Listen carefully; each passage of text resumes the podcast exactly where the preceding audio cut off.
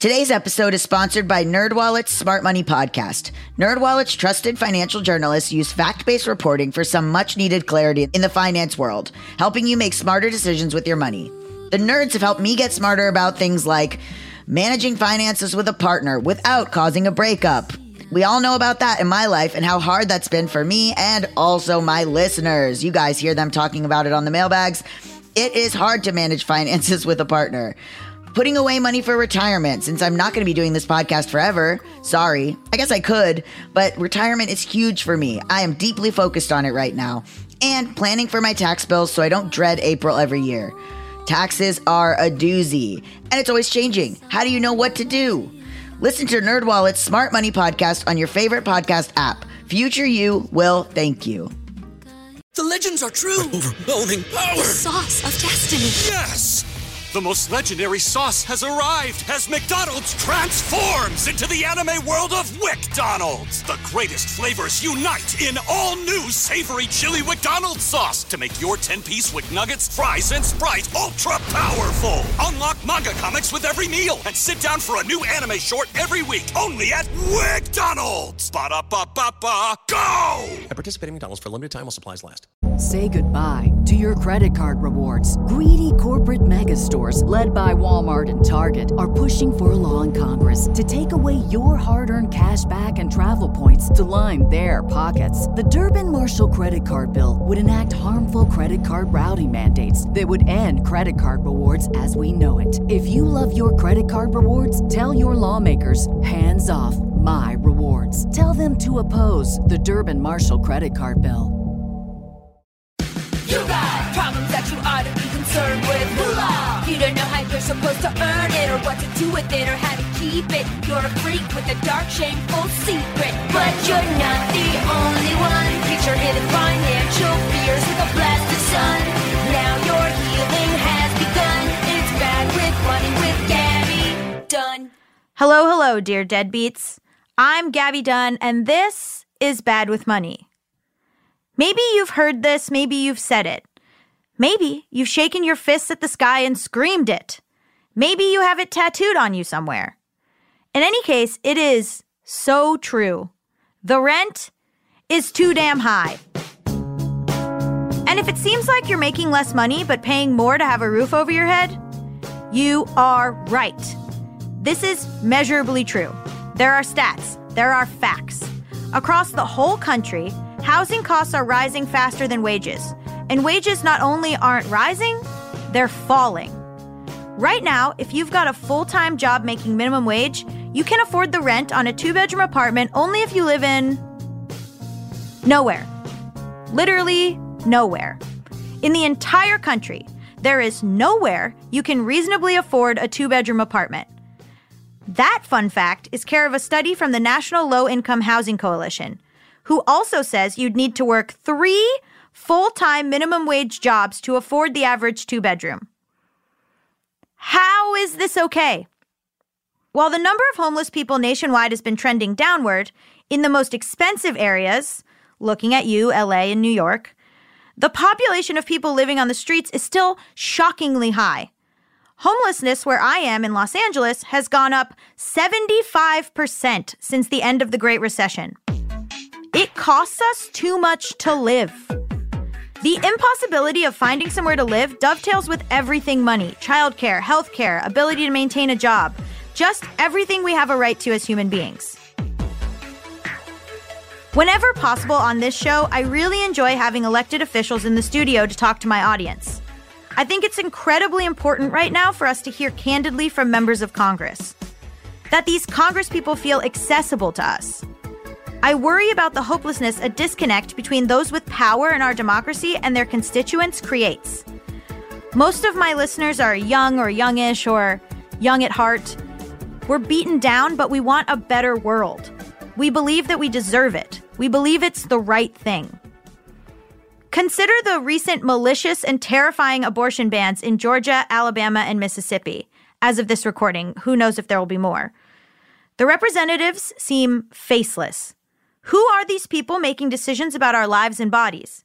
We don't talk to them directly. We don't know them. We call their offices and make our voices heard. Maybe we attend town halls. but I spent the last few days staring at the photos of the men who voted for the abortion bans and of the female governor of Alabama who signed off on it. These representatives purport to represent us, but they're far away.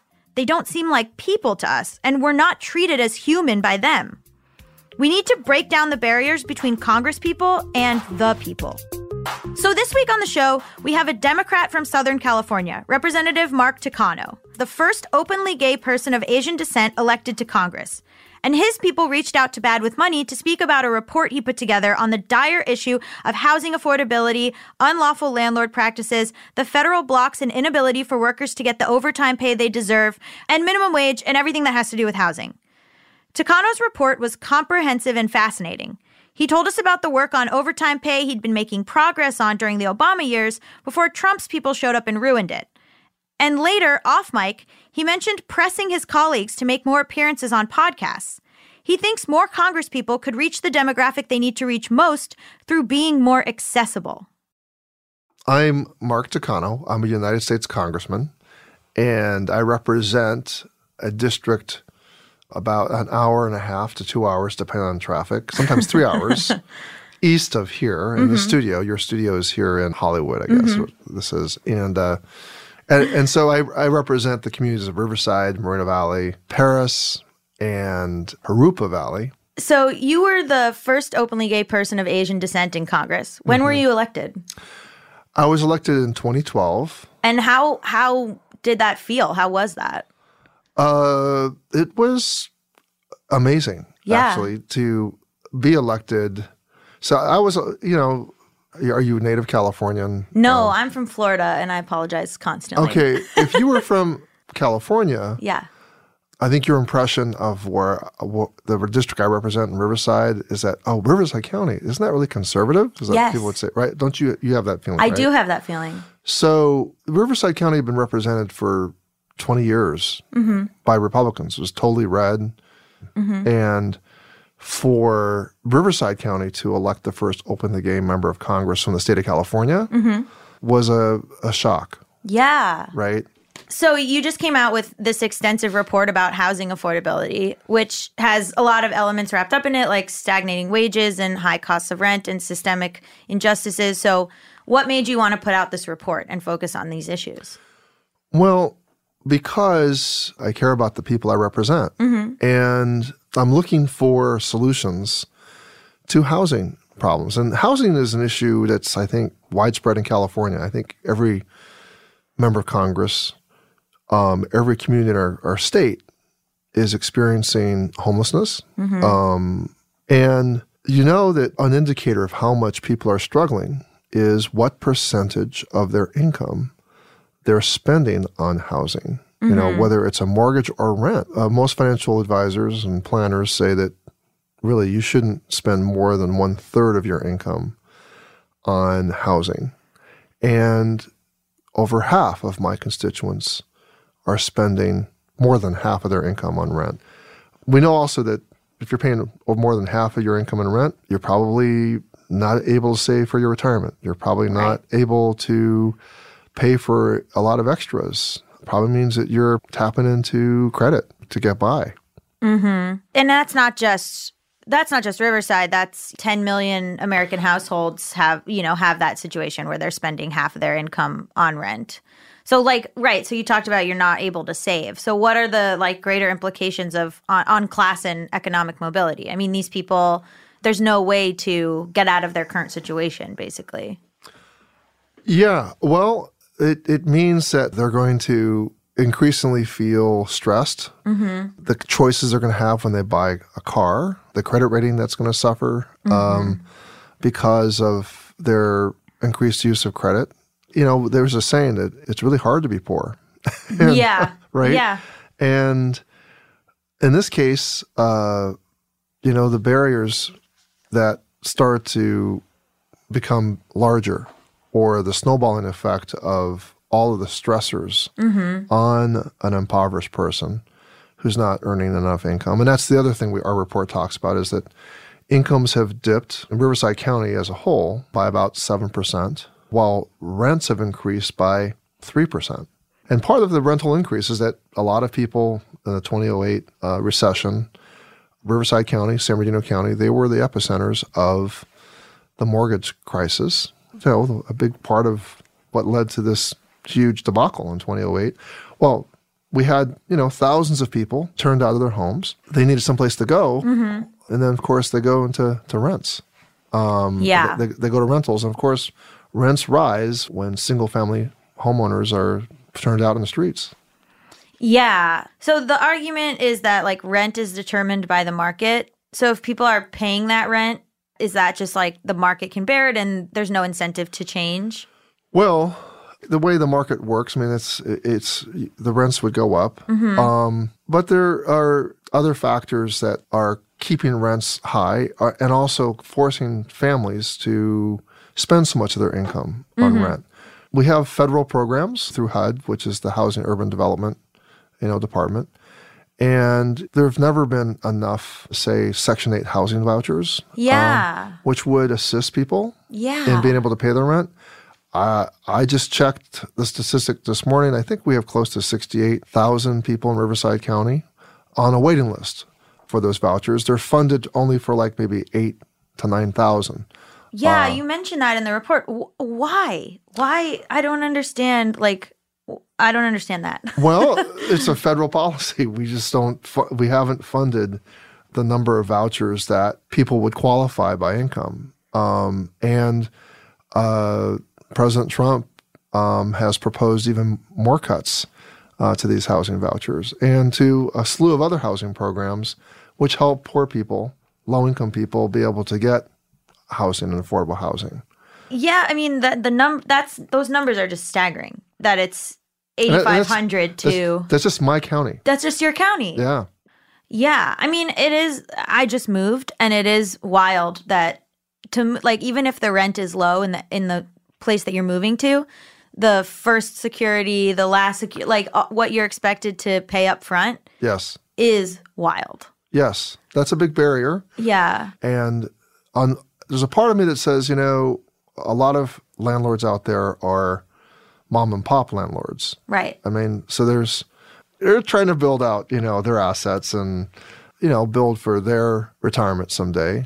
Um, so I think it's fair if they want to, sc- you know, especially if they're going to live upstairs, that they screen somebody uh, if they're going to be a good renter or not, or if they're going to have problems, and because they've got to make their mortgage payment on time and all that.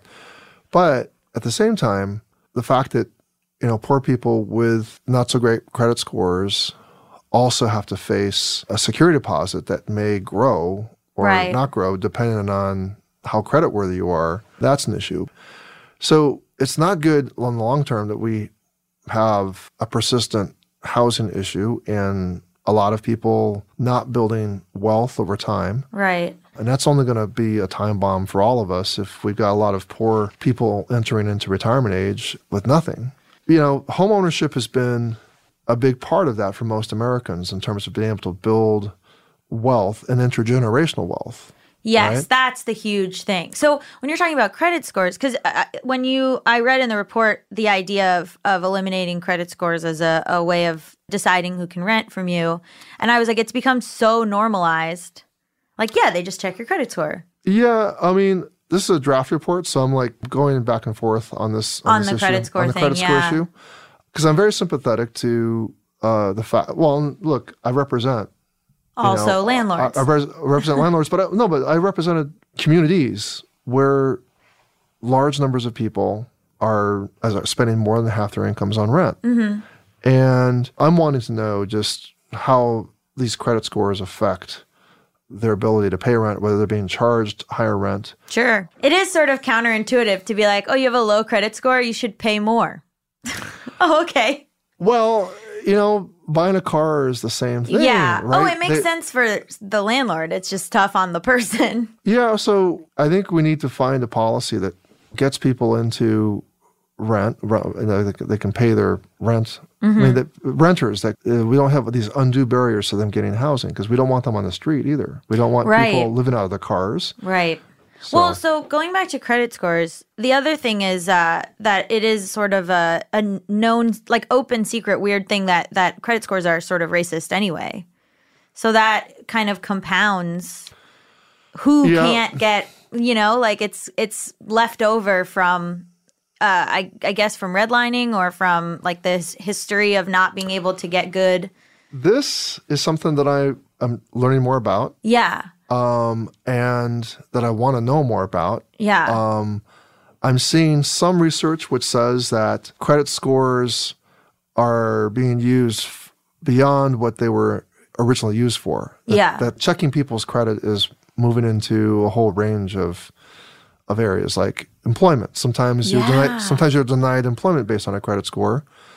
Sometimes it makes sense. I mean, if you are in the military and are in intelligence, Mm-hmm. and if your credit is really shaky and your finances are really bad, theoretically that can make you vulnerable to you know foreign espionage or something, right? Sure, You, you can, you can become a security risk, right? Sure. So I think we need to we need to carefully look at how relevant is your credit score Right. to your being employed or not employed. Yeah. right? So, yeah, why are incomes going down? It is a perfect storm of rents going up and incomes going down. Why are they going down?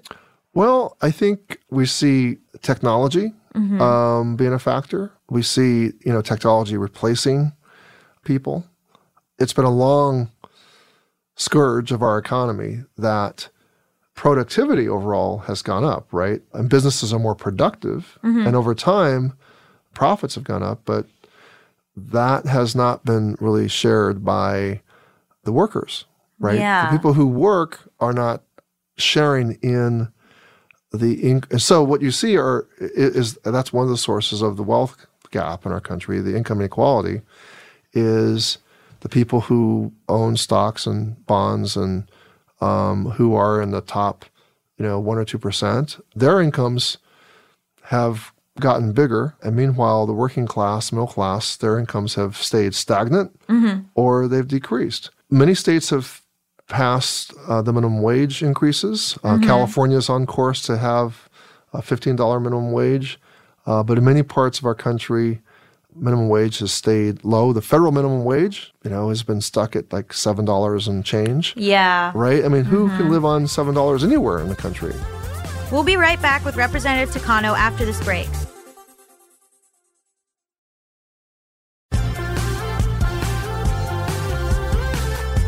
And now back from the break, let's get into it. I, you can't underestimate the role of the federal government and governments at all levels in terms of how they write the rules of the economy. You know, 1935 was when they established a Fair Labor Standards Act, which created the federal minimum wage. But at the same time the minimum wage was established, they also, as part, they, they knew that certain employers, that employers would look for ways to get around the minimum wage. Mm-hmm. And the way you could get around the minimum wage is to say, oh, you're a salaried worker or you're a manager. And so get how this works. It's kind of complicated, so stay with me. If they declare you to be a salaried worker, you're not being paid by the hour anymore, right? Oh. Right? Your your salary is your salary. Oh. And if you're a manager at a certain level, like managers don't get overtime. And so what the law did is they created a duties test to like say, well, we can ask a series of questions and say, are you really a manager or not? It's a classification thing. So you could be at a fast food restaurant and you're managing that restaurant. So as the manager, you may actually be flipping the burgers, you know, Right. You're not doing managerial duties. No. And they may be paying you like $35,000 a year, Right. which when you break it down by hour is not all that much, but they could ask you to work an extra 15 hours a week or 20 hours a week and not mm-hmm. pay you overtime. Yeah. So there's a certain level at which you get paid overtime, a, salary threshold. Yeah. So that salary threshold is right now set at twenty three thousand dollars a year. So if you earn more than twenty three thousand Oh my dollars God. a year, which is nothing, right? You don't get overtime. So the tricky thing is that some a lot of employers are like saying you're really a salaried worker, not an hourly worker. So that's a that's a way that they can undermine and get around the minimum wage. Yeah. Right. So get this. In 1974 75, the percentage of salaried workers, which is a large number of people, Mm-hmm. that were eligible for overtime was over 60%. You could say to your employer, you could get it enforced and say, employer, I'm earning less than this certain amount. If I if you make me work over 40 hours a week, you have to pay me time and a half or Right. send me home. Right. Do you know what that do you know what eligible who's eligible today? The number of the salaried workforce, the percentage of the salaried workforce that's eligible for today is 7%. I was like, it's about to be under 10%. I'm about to be furious. Well, okay. So eh, we go from like it's 1974, 75. of course. Over 60% Yeah. of the salaried workforce. We're not talking about wage earners. Right. We are now at 7%. Okay. President Obama, before he left office, his Secretary of Labor was about to publish rules. I did publish rules. They were going to set a new salary threshold, which would have taken us from 7% to about a third, 33% of the, of the workforce, right? Okay. I was pushing for more. I said, you know, we should try to match at least what we did in 75. And I was pushing, I was, I was wrote a letter to President Obama saying we should get it up to where we were in 1974. No wonder wages have declined. Of course. Right? These are rules to protect workers and to give them leverage in the workplace, Mm-hmm. right? So, you know, what happened was that a court in Texas invalidated President Obama's rule and said it was unconstitutional and da da da da. And then the new Secretary of Labor came in and said, "Well, I don't quite agree it's unconstitutional. I think the Secretary of Labor should set this." But of course, given that he's a Republican, Secretary Acosta, and in line with, I mean, President, even though President Trump said he wanted to help ordinary Americans in his inaugural speech, Sure. his actions show something different. I mean, it's like his secretary. Wait, what? That's so- never happened before. Are we, are we surprised? this is shocking information. I'm sorry to bring you such like you know, so, but but so so get this, get this. So Secretary Acosta says, well, to show you what a good guy I am, he's proposing a rule uh, to make 15 percent Okay. of the salaried workforce eligible. So yeah, it's an improvement, but you know, this is not really. Yeah, it's of- not what you were on track so, to do.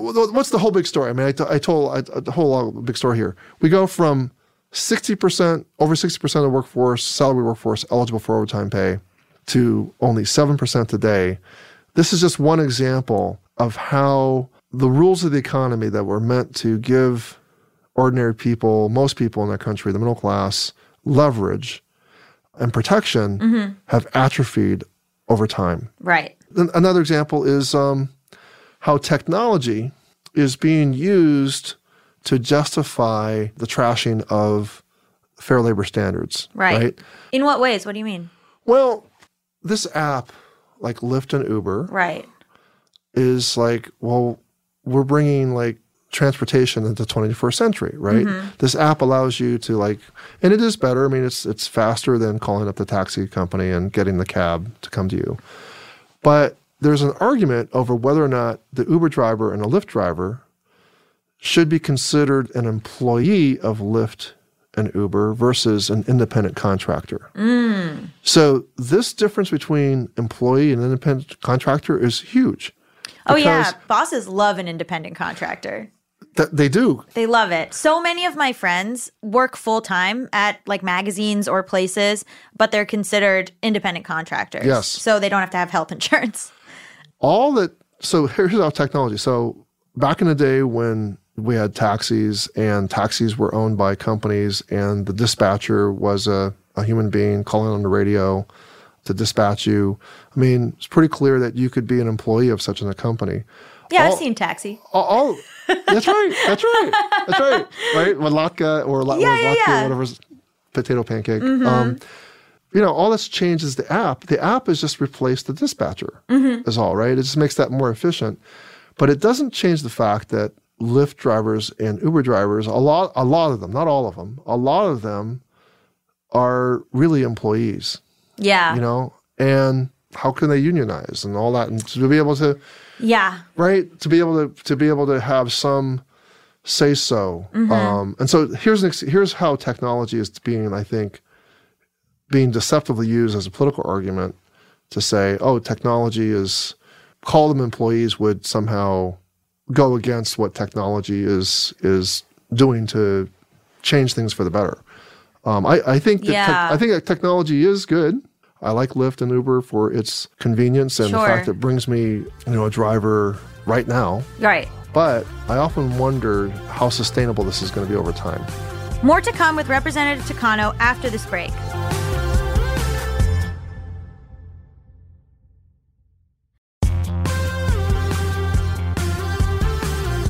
And now we're back.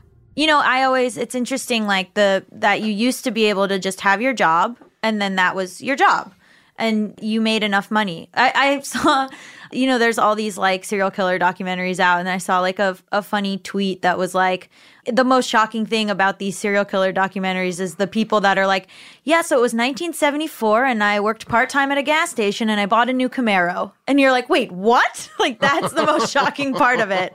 Like, there's uh, like these things where then people are driving Lyft and Uber, doing Postmates as like a side gig or like a side hustle to sort of supplement their income at their job when their job could just pay them more.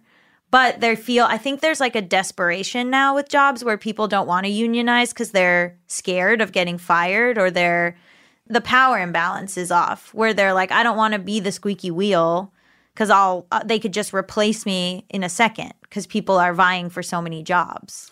Well, that's the issue about about organizing and how Yeah. difficult it is to organize because if people are afraid to organize because they're going to get fired, you know, that's to me unfair. Um, Oh, it's horrible. It's but I see it happening all like all over. well, th- yeah. So, fact is, a union being in a, if they were unionized, Mm-hmm. uh, they would be insulated from su- you know such arbitrary Right. know, uh, arbitrary moves. You know. Yeah. So are we? eh, We're screwed now. like there's no. your Well, propo- the proposal is sort of by the I- wayside. I- it's not by the wayside. It's just that it's hard to get inspired over like we've moved from seven percent of the salary workforce to now oh, fifteen. Oh, Congress is a bummer now. That's well, yeah. No, this is this has actually been done by an, the administration. I mean, this is how yeah. what what how elections were.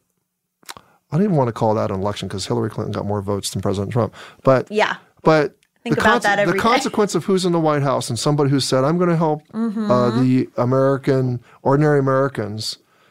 And, and what he's really doing is having cabinet officials with this authority not use that authority really for ordinary people, but to slow walk improvements. Mm-hmm. So this is a slow walking, another another slow walking of a rule Mm-hmm. that could help many more Americans Can you explain the phenomenon of institutional investors buying large quantities of single family homes in targeted communities? Yeah, so we obviously had hundreds of thousands of people put out of their homes Right. um, by that financial crisis and the mortgage crisis. And so, you know, under the TARP, I can't remember the name, what the, I think it's Troubled Asset Relief Program. Are, you, are you pretty amazed that I remember that? Um, they love acronyms. so, what troubled assets, meaning upside down homes, people who had to walk away from mortgages. Right. And there are all these banks with this bad balance sheet. Actually, the federal government was on the hook for, you know, potentially having to pay all this off. So what they did is they, you know, an agency of the federal government bought a lot of these homes, took them off the market, just bought them. okay. And there were some people who, you know, who were waiting on the sidelines, who had saved money and could have bought these homes at great discounts. But there was just such a volume of these homes that I think there was some feeling that um, why not take up the offer of some of these big hedge funds and some of these hedge funds that had some role in actually creating the crisis in the first place Oh, cool. to go and buy these homes Yeah. at a discount in bulk. So it was a bulk buying of these homes from the federal government. Some people believe that that stabilized prices and put a floor on things, but it also had the effect of keeping small buyers from being able to get those homes at a discount, right? Right. And so what these institutional buyers have done is they've created rental homes out of these single family homes. Mm-hmm. Now, it's one thing to go to your mom and pop landlord and ask for your garbage disposal disposal be fixed if it if it went out. Right. Because the, the landlord's responsible for all of that maintenance. Right. But the responsiveness of some of these, I mean, it's been spotted. There are a lot of reports in the press about renters who've rented from these Institutions. large yeah. institutional in single family homes where they're scattered around. You can see if if you're trying to meet a certain bond payment, the pressures on keeping those expenses low. Mm-hmm. Uh, and if, and so look, the bond, they, what they did is they securitized, you know, all of these rents, Mm-hmm. um, and the rents are what back up the bonds that they issue. Mm-hmm. And so uh, it's been very profitable for many of these big funds now. Mm-hmm. And the thing is, is that these are homes that, you know, I thought that over time as the prices recovered, that that they would sell off these homes. Yeah, and they haven't. I don't think that they are. And in fact, what we're seeing is some evidence that some of these hedge funds want to actually build homes of their own to, To rent keep like that. do this. Just Yeah, keep doing it. Doing it. But if you are a renter in one of these single family homes and you have a substantial increasing number of these families doing that, the where's the rent go? The rent's not staying in the community. It's not building equity for the family. It's going to Wall Street um, and to investors. Often the rental backed security industry, they sort of say, well, this is these are really for families that don't have good credit to be able to get to buy a home and they want to live in a neighborhood where there are good schools and that kind of thing. And mm-hmm. so but still, you know, the rent on these homes is not like really Right. It's like cheap. this false idea of class mobility when actually it's it's eating away at your income and ability to save. Yeah. Cool. Yeah, well, so what what we're saying here, I guess what I I think where you and I probably agree on a lot of stuff based on the podcast I've listened to is that it's not all on the individual. It's not Yes. it's not the individual's fault only. I do believe in individual responsibility and initiative, Sure. but I think we need to give um, what I think was so valuable at your podcasts is that if people who listen to them understand that it's not completely their fault, that there's also something systemic. There is there is a significant role for the federal government, local government to all work together because we're all going to suffer the consequences if we keep going in the direction we're going. If income mobility decreases, that's going to affect our politics. That's going to affect our political stability. It's going to you know affect our security as a country, right? Right. Um, uh, As the place of like the American dream. As a place the, and the American dream is that idea that if you play, live and play by the rules here, you work by the rules. Um, Yeah, and it's so often not not true now. No, it's um, Yeah. that it doesn't get you ahead. Um, I think it's helpful for people listening uh, to hear a member of Congress say that that it is systemic. Yes. Well, I think there's a lot to, as I said. I mean, the, uh, you gave me, I, I gave you some rule, the, the, the examples of the rules of the economy, Yeah. right? Things that we do have control over. You know, the minimum wage. The minimum wage is is a very powerful tool uh, that prior to 1935 was being ruled unconstitutional by the Supreme Court. Right. And over the decades, it has taken, you know, to, to be able to enforce and, and, and raise that wage accordingly has been, you know, uneven and difficult. And the increase in income inequality is has a lot to do with the basic ground rules uh, that are set. And we in Washington have not kept pace with that. Yeah. So obviously you have a large scope of work ahead of you. Um, what's something that like you feel hopeful about when you wake up? Like what's the motivator? Well, I'll tell you, it's um, it's not something I'm in touch with all the time. But I was back in my district speaking to students in Moreno Valley, mm-hmm. and all the kids from all the different high schools who were students of the year were being honored, and they invited me to give like an opening speech or somehow bless the conference. Right? Sure, yeah. As a, as a Sure. congressman, not that I'm a priest, but I was there, and I said. I looked out at them and I said, you know, none of the people in this room, I mean, these two communities are uniformly modest income, right?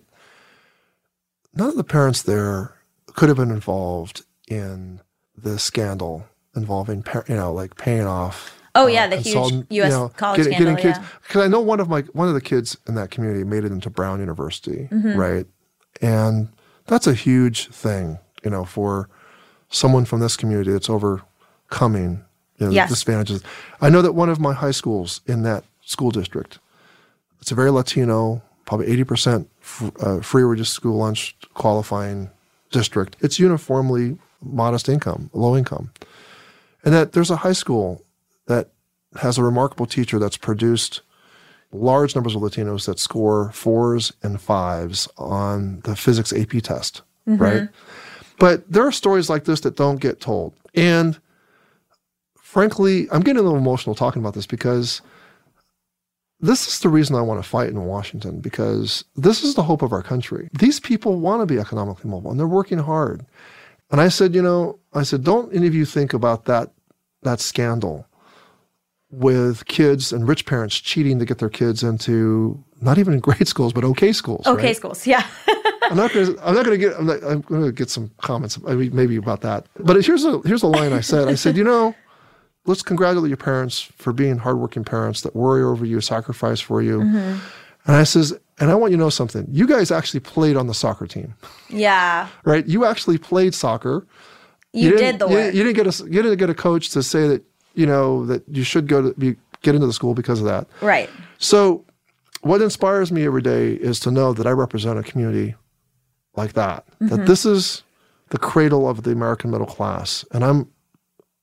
I, what keeps me up at night is that our democracy is under assault. Yeah. So that's uh, also I told him the same thing.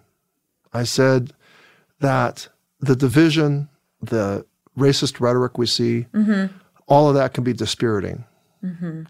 I said, but I I want you to not lose your hope, to not lose your sense of value, to lot the faith that you guys have, that all of you have. Mm-hmm. Many of them are very spiritual and religious, mm-hmm. and I said, you remember that you're the hope of this community, and the unreality the unreality is that people cheat to get into universities that that's that's the norm. Mm-hmm. And i want to make sure that you know that you are the norm and to to not get cynical.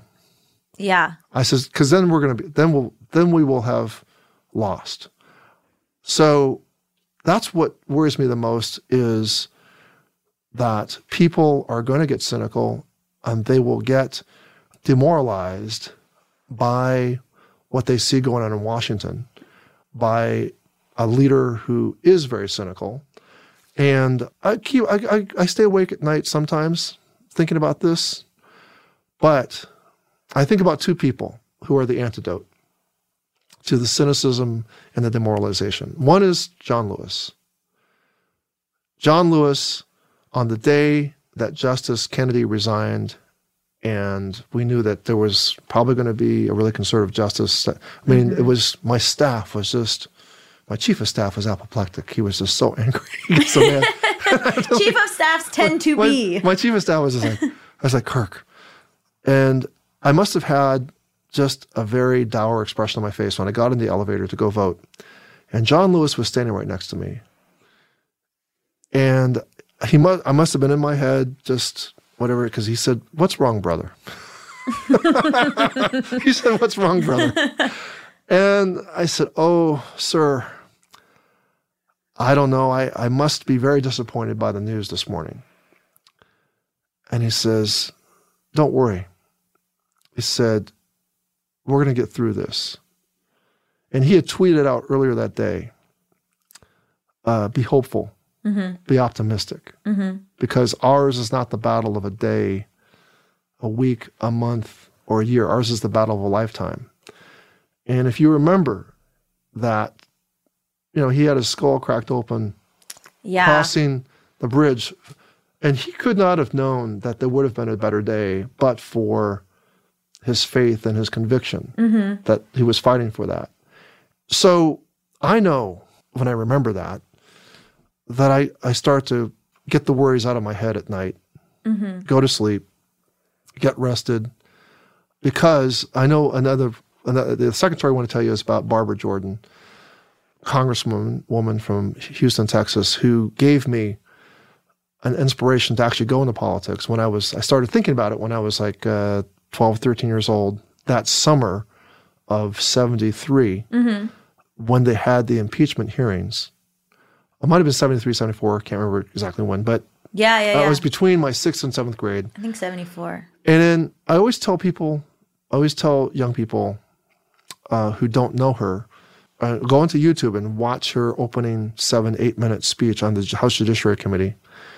And she talked about the irony of we the people and how she was not included in we the people. Mm-hmm. And that she was sitting now on a committee that was sitting in judgment as an inquisitor of the president.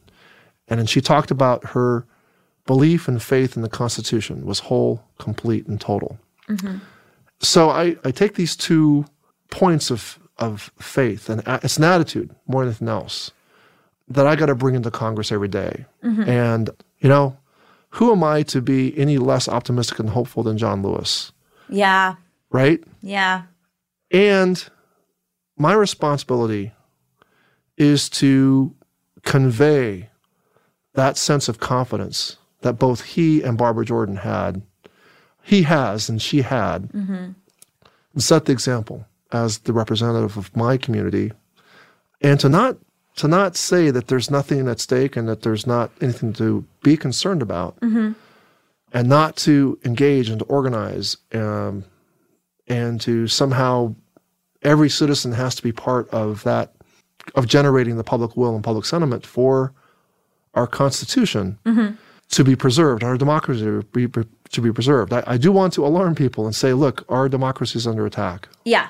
but at the same time i want to say we're going to get through this be hopeful and optimistic but that doesn't mean relax I know it's both. I mean, it's beautiful Right? sentiment. Right? Yeah, Right? it's both. It's it's it's. I I know John. I I know Mr. Lewis is very concerned. I know Yeah. he's, he's very concerned. He and he's getting up there in age, and his travel schedule is something. He's he's everywhere because he's under huge demand and huge request. Mm-hmm. And I, I'll tell you, we ended the Democratic Issues Retreat a few a few weeks ago with him, Mm-hmm. uh, having the last word, and uh, could not have been more appropriate uh, because he just sort of emanates a, a, a personal moral authority that you know is is quite extraordinary. And I, I you know I think every American needs to channel him. Okay. well, I'll just look. Be John Lewis. That's the message. what would John Lewis do? Well, What would, would? John Lewis do? And sometimes the answer is not comfortable because, you know, it might mean sitting in. It might mean, Mm-hmm. it, it never means violence. It, it never means uh, being hateful, but it means um, always taking action. Yeah. Wow, that was that was very beautiful. Okay. No, that was great. I like being on podcasts because I can wave my arms around. And nobody sees you. Nobody sees me doing it. Thank you so much for coming on. I really appreciate it. Yeah.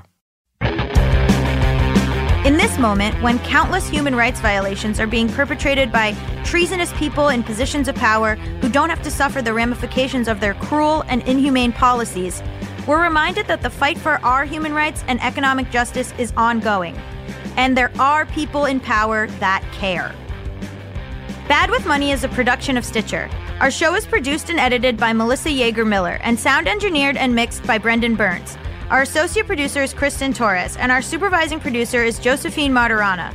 Our executive producer is Chris Bannon. Our theme song is performed by Sam Barbera and was written by Mike Kaplan, Zach Sherwin, and Jack Dolgen. And I'm Gabby Dunn. And I will see you next week. Say goodbye to your credit card rewards. Greedy corporate mega stores, led by Walmart and Target, are pushing for a law in Congress to take away your hard earned cash back and travel points to line their pockets. The Durbin Marshall credit card bill would enact harmful credit card routing mandates that would end credit card rewards as we know it. If you love your credit card rewards, tell your lawmakers hands off my rewards. Tell them to oppose the Durbin Marshall credit card bill. As humans, we're naturally driven by the search for better. But when it comes to hiring, the best way to search for a candidate isn't to search at all. Don't search, match with Indeed. When I was looking to hire someone, it was so slow and overwhelming.